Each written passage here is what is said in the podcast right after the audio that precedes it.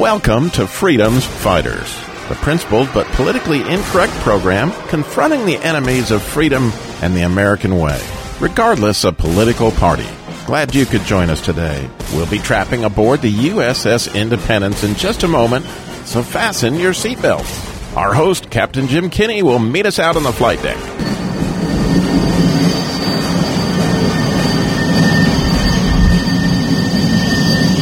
Welcome aboard. I'm Captain Jim Kinney. Glad you could make it today.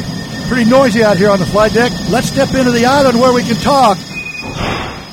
We'll take this ladder up to the flag bridge where we'll have a great view of what's going on. With the political climate what it is today, we're going to be navigating some pretty difficult waters. But with your help, I'm confident we'll make it safely to port. I'm looking forward to taking your calls. Let's hear from you at 800 Freedom.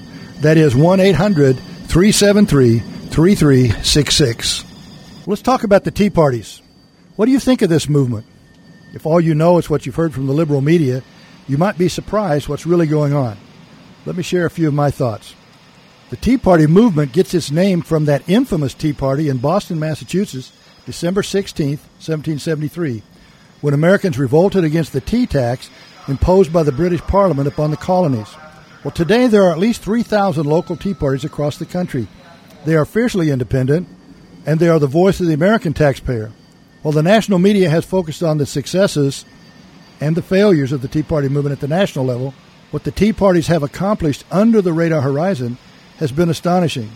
So, who are these usurpers, these hooligans who are causing the establishment politicians so much heartburn? They're just everyday people like your neighbors and your friends. The liberals and the media have tried to disparage the movement, but so far the name calling has failed to dissuade them. The slurs have proven unfounded, and the violence has only strengthened their resolve. The Tea Party is neither Republican nor Democrat. They are neither well organized nor the pawns of some big money autocrats. They are not racist. They are not bigots. But the president has this right. They are clinging to their guns and to their religion and to their Constitution. Those are my thoughts. I'd like to hear from you. So, right after the break, we'll be taking your calls.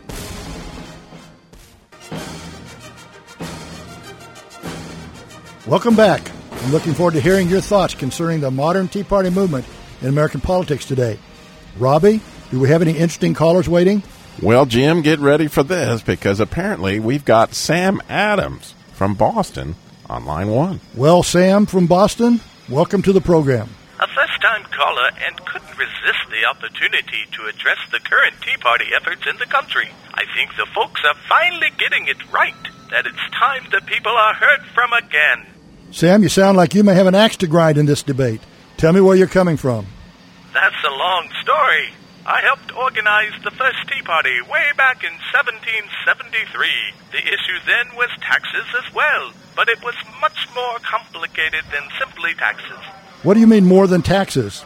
I thought it was all about taxes. Taxes were the central issue, but actually they represented an assault on our liberties. If a man cannot keep the fruit of his own labor, if what a man earns can be taken by an elite government located far away, then all freedom is under attack.